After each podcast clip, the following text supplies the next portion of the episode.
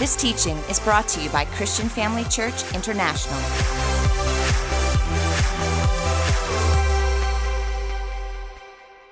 My wife and I have been so blessed being at this celebration. Isn't it amazing? And I just want to take a moment and thank Apostle Theo and Dr. Bev for all that you've done and for who you are. It means so much to us, and you know we love you dearly. Thank you so much for having us. You know, all these messages we've been hearing are so uplifting and encouraging, and here I come along with a serious message about hell. But it ends on a good note because not one person has to go there. That's right. You know, it's interesting, though, but I just want to take 2 minutes and recap what I spoke on Wednesday about hell and then get to the good part about Jesus. And because I think when you remember about how severe hell is, you are much more appreciative of your own salvation. And number two, it does cause us all to have more of an urgency to witness. You know, when you really grasp it, you will do more to keep your family and friends out of hell. You'll go to more effort.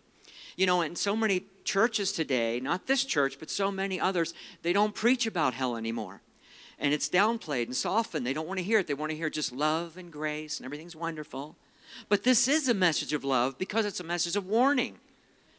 God's warning us. He doesn't want anybody to go there. He spoke about hell in 46 different verses. Because that's what he saved us from. You know, and so many people, they don't want to hear about hell. And I ask them, well, you don't want to hear about hell? Tell me, what were you saved from? Hell, you know. Anyway, so, but just to recap real quickly, God gave me a vision on November 23rd, 1998. And this vision changed my life. It caused me to leave my career. I was making $500,000 a year, and my wife and I both left. We traveled. We paid our own way around the country. We never took any money from anybody because that's how serious this message was to us, to get across to people, hey, there is a hell. You do not want to take a chance with your soul and go there. So we did this and traveled for that time. But just here's some of the things I saw, just quickly. I was placed in a prison cell. I saw prison cells, like a dungeon, filthy, stinking, dirty prison cells. There were people in cells. There were some people in individual pits of fire. And I saw a large raging pit of fire that was about a mile across with flames raging high up in this open cavern. Real literal flames. I saw thousands of people in this pit burning and screaming. There's demons tormenting people. People have no strength. You have no strength in your body whatsoever to defend yourself. But the demons have such great strength anyway, you couldn't fight them off. And you have your full memory in hell. I remembered my wife up on the earth, and I'll never see her again. I'll never be able to tell her goodbye. And to have no finality with your loved ones is extremely tormenting. I understood I was down deep in the earth. I knew there were different levels of torment and degrees of punishment, but any level is horrendous beyond anything your mind can conceive. There are maggots crawling all over everything and everybody. There's snakes. There's demons that are the most hideous, disgusting-looking creatures. They have an extreme hatred for God and for you. And they will torment you, and you cannot do anything about it. You are hungry. You never get to eat. You have the feeling of hunger. Luke 6:25. And remember Luke 16, the rich man wanted a drop of water. You don't get that drop of water. And, you know, if I was to give you a drop of water, that wouldn't suffice, would it? You wouldn't value one drop, but in hell you would. You would do anything for that drop. And just think that rich man that Jesus talked about is still longing for that drop that he'll never get. The fear that you experience in hell is beyond anything you can imagine, worse than anything you have ever experienced, and that fear stays on you for all eternity. And the Bible says fear has torment. You're tormented with that. You never get to go to sleep in hell. So you have the feeling of exhaustion, absolute exhaustion. You're desperate to rest, but you never get to rest. And the stench in hell, you have to breathe the most foul, putrid, disgusting odors. But it's even worse than that. You don't have enough air to breathe, so you have to experience what it's like to suffocate. So you feel like you're suffocating for all eternity.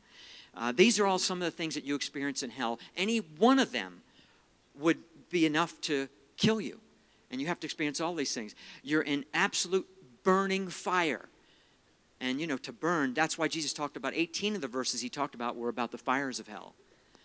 So, you know, you can imagine, touch your finger to the stove, what you feel, just burnt. But imagine being consumed in flames for all eternity. You have to experience all that. And you're isolated. You're by yourself. You never have any conversation. You're alone for all eternity. It's a place of confusion. Jeremiah 20:11, Isaiah 45:16 talk about a land of everlasting confusion. It's hectic, crazy. Nothing makes sense in hell. You have to endure all that for all eternity. These are just some of the things I'm just sharing with you quickly.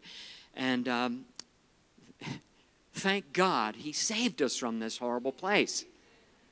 And that's the whole purpose of me pointing this out to you, so you'll be more grateful for what he's done, for going to the cross for us. When I was being lifted up this dark tunnel, and it was pitch black in this tunnel. It's so dark in hell, you can't see the hand in front of your face. And you know, just one thing about darkness, I went to the coal mines in Arizona. They take you down real deep, and they turn off the lights. For just 30 seconds, they turn off the lights. And people panic in 30 seconds. It is so dark you can't see anything, and they actually panic in just 30 seconds. Well, you're in hell for all eternity in the dark.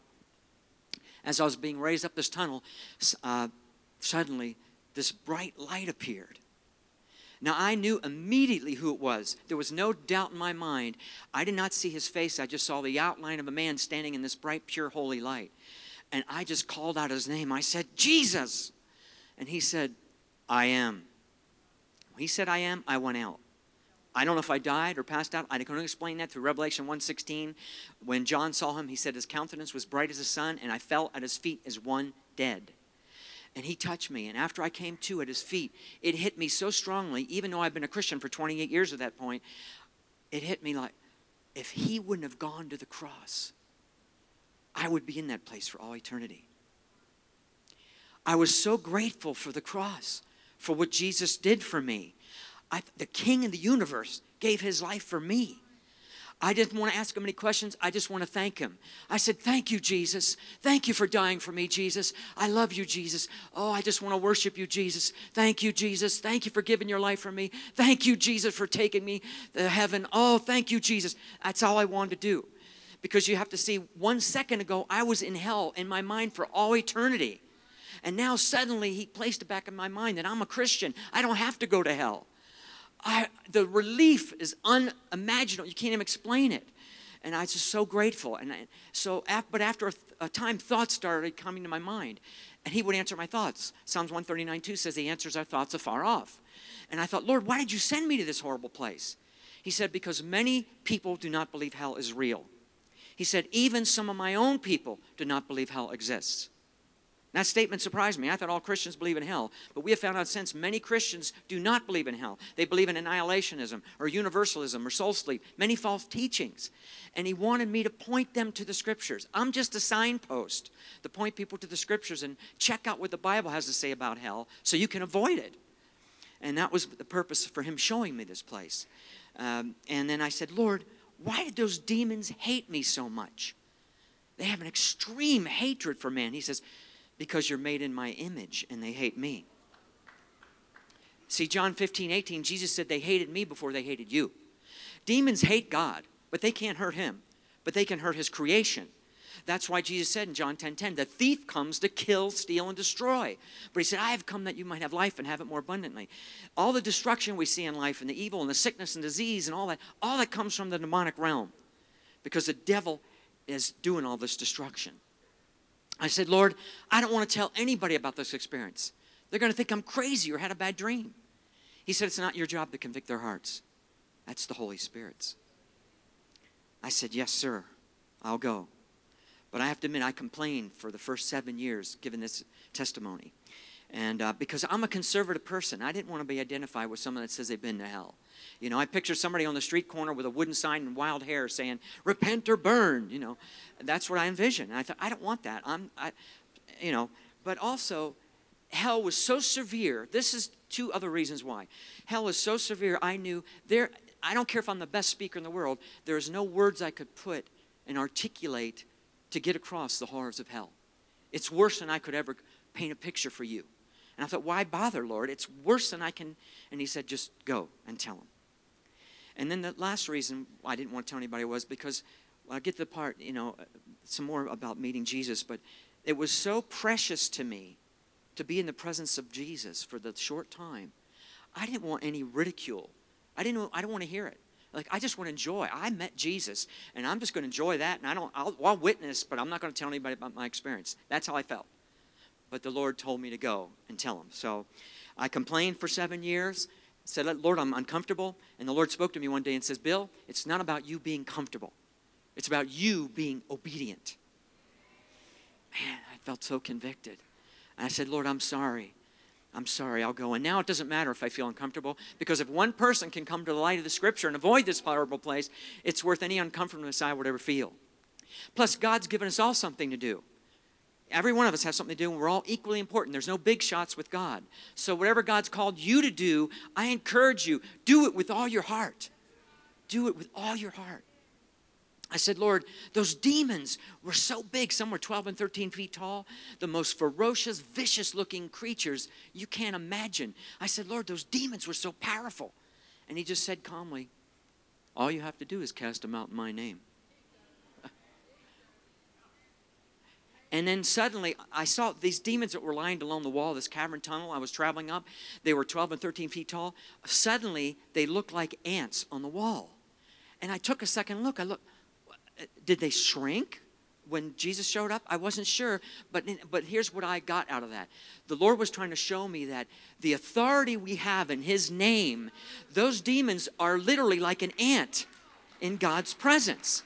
And, you know, if you saw an ant and you stepped on it, you wouldn't even give it a thought. It's dead. That's how we are to treat the demons, because we have the authority of the name of Jesus, just like Dr. Theo was telling last night.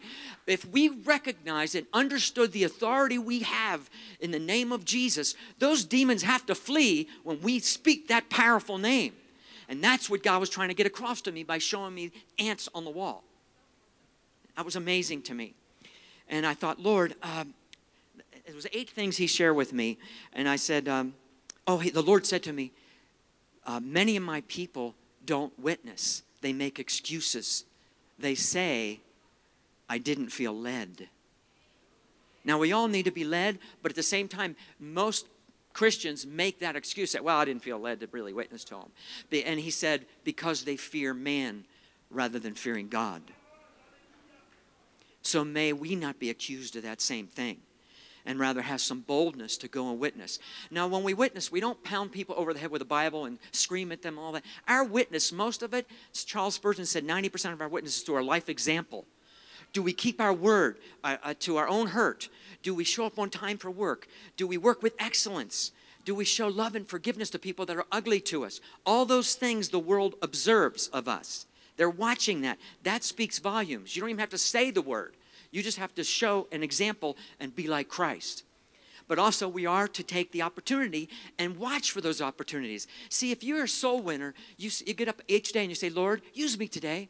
Put me in front of somebody today, Lord. I want to be used by you. And see, God's entrusted us with the gospel. That's a privilege. He's given us the gospel, the precious words that can save someone's life for eternity. He's entrusted us with his word, and yet most Christians don't bother to witness. They don't use his word. And they sit back and go to church and hear a nice message and go home. And yet God holds us accountable to speak out his word. Watch for those opportunities. And see, when you understand how severe hell is, man, you'll think, I don't want my family going there.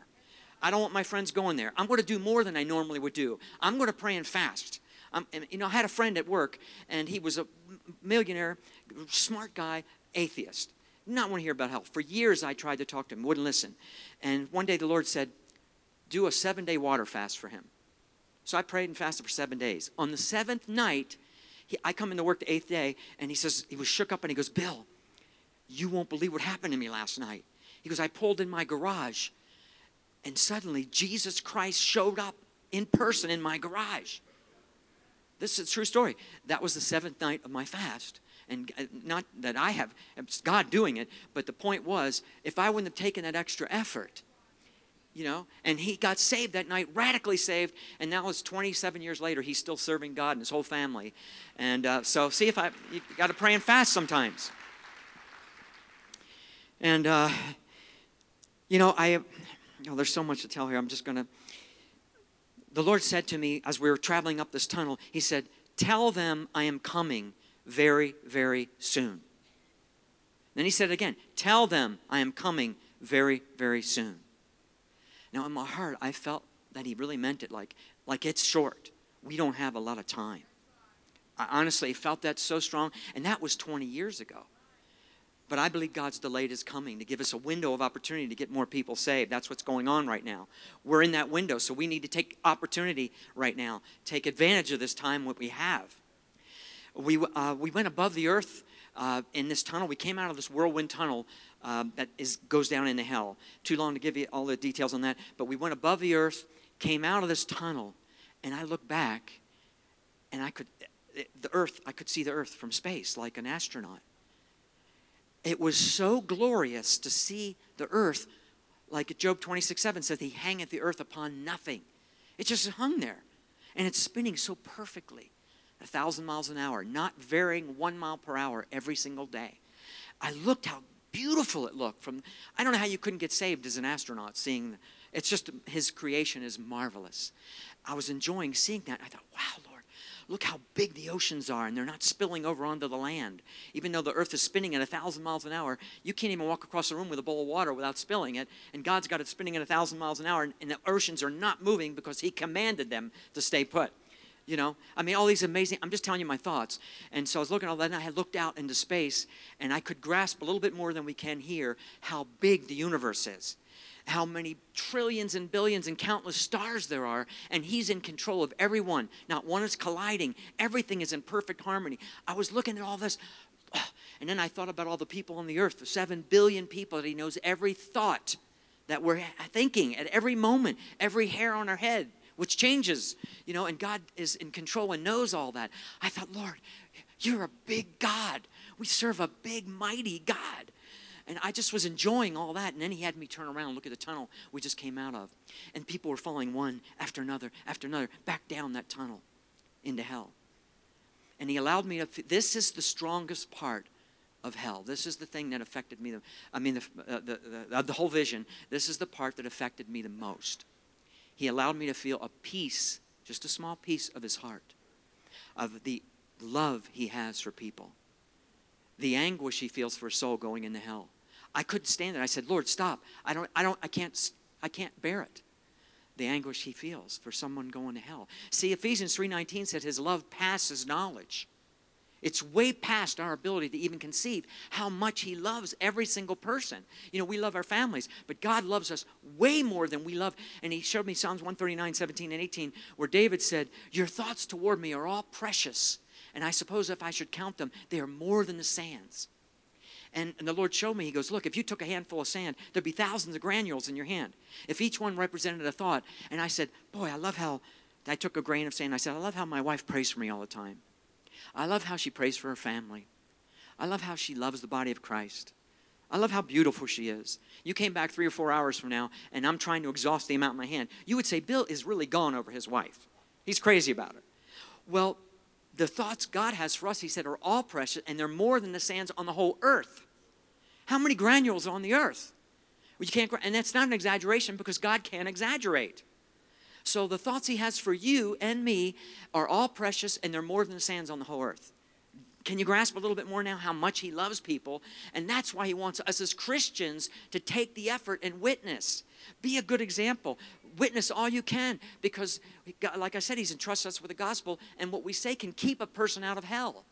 Bill Bright said only 2% of Christians even bother to witness. If we all witnessed, there'd be a lot less people going to hell. There would be. But yet most Christians don't bother, and yet God's going to hold us accountable also. You know, Ezekiel 33:8 says, if we fail to speak to warn the sinner from his way, his blood will I require at your hand.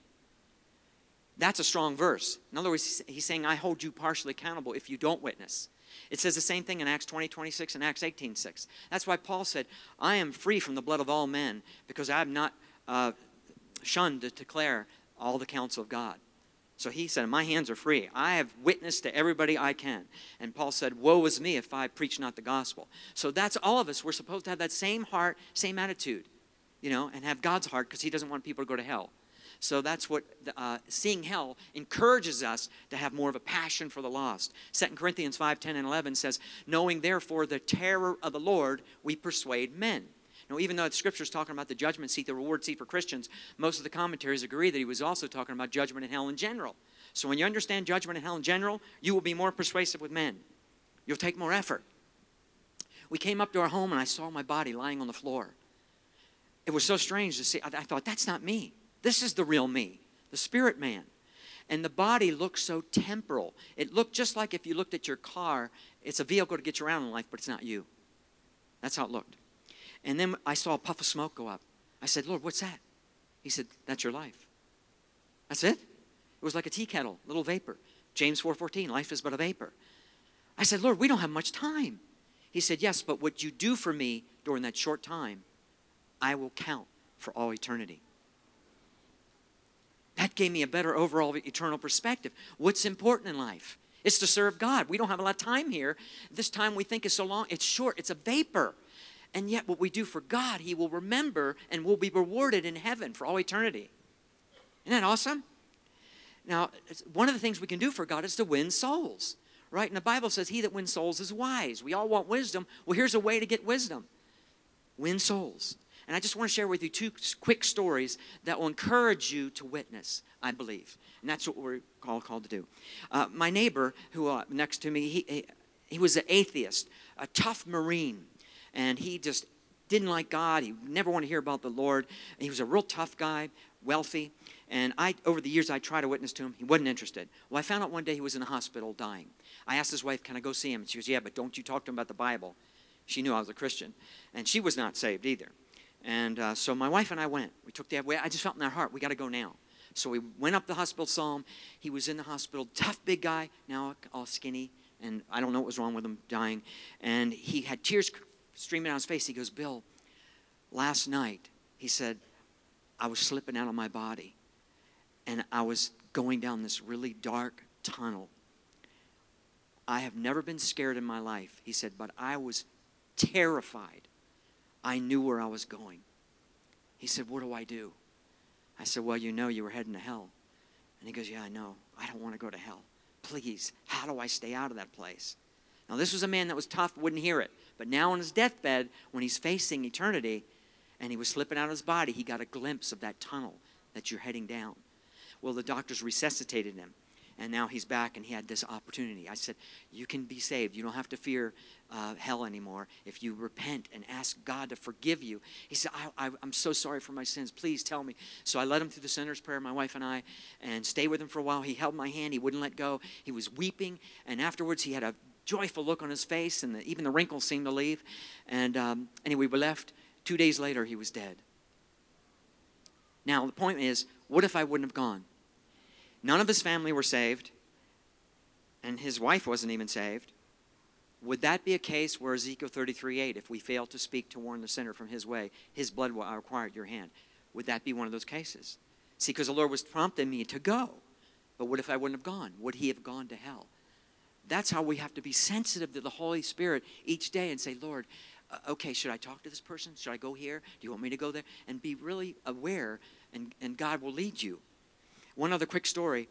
We went to New Jersey to speak at a church, and at the end, I'm in the back at the book table, and two ladies come up, very nice looking, well-dressed, in their 30s, and the one lady's weeping hysterically, and the one other lady said, Bill, I've got to tell you what happened last night.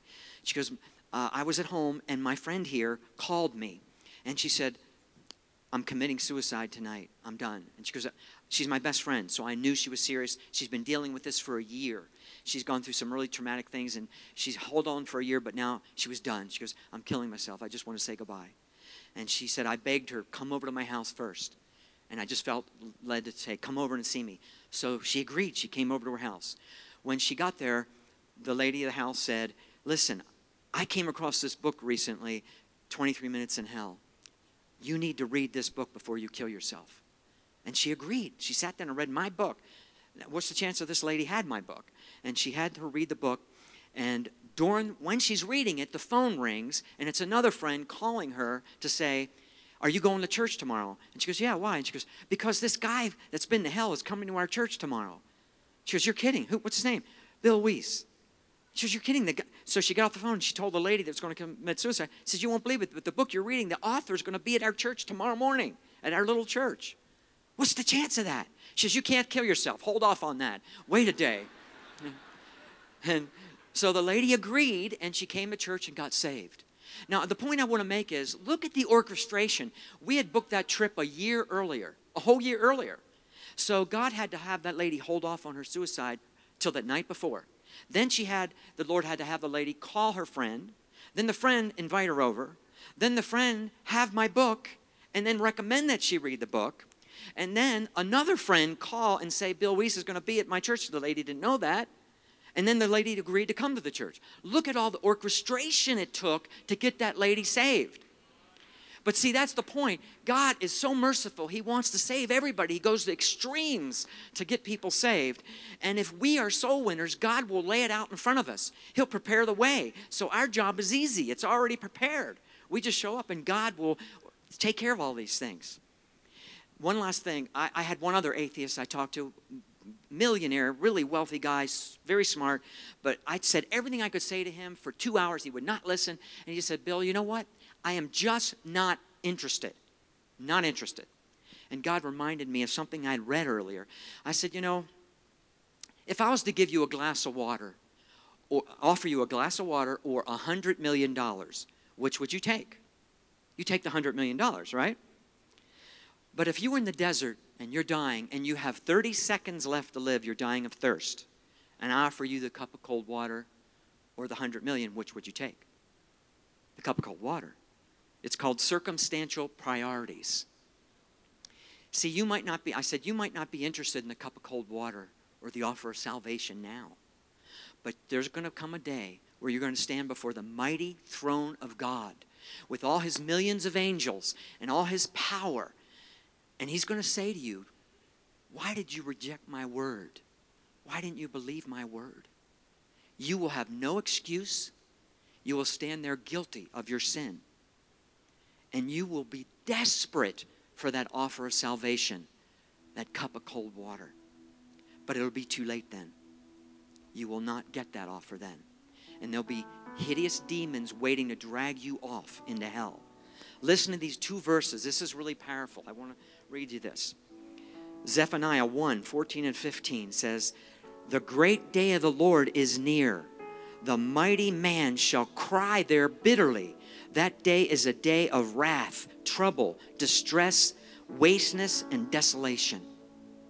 And Nahum 1:6, who can stand before his indignation?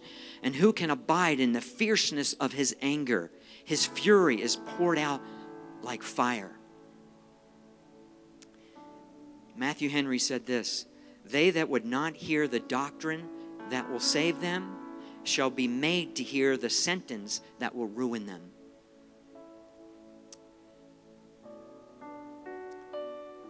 If you're here tonight or today and you say, you know, I don't know, Bill.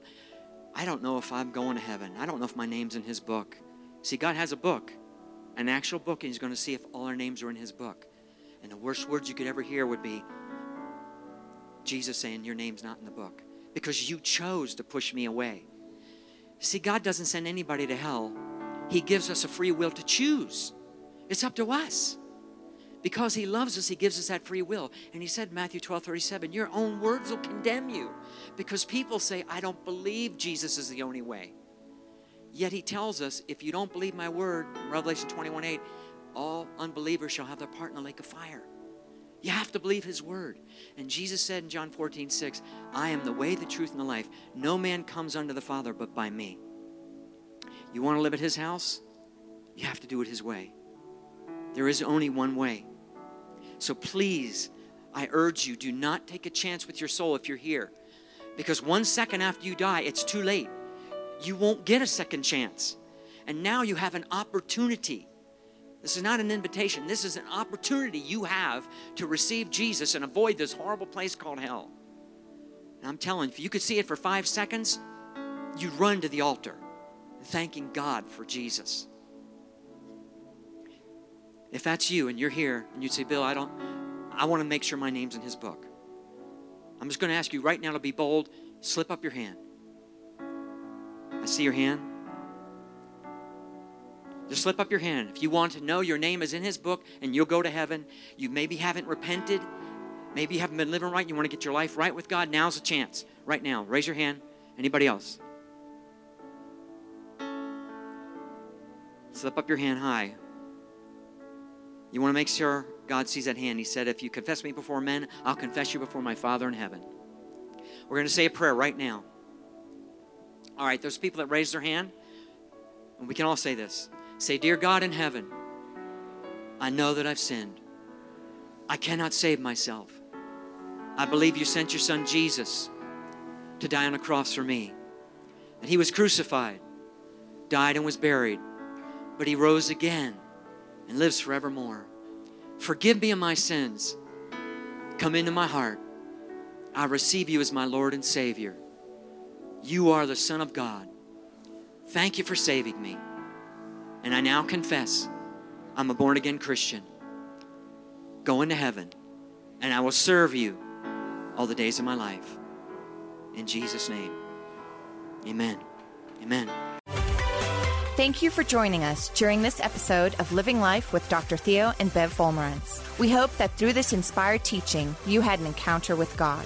If you enjoy the teaching ministry of Apostle Theo and Dr. Bev Volmerans and would like to enjoy more resources, we hope you will visit our website at www.christianfamilychurch.co.za or for our American listeners, www.christianfamilychurchsa.com.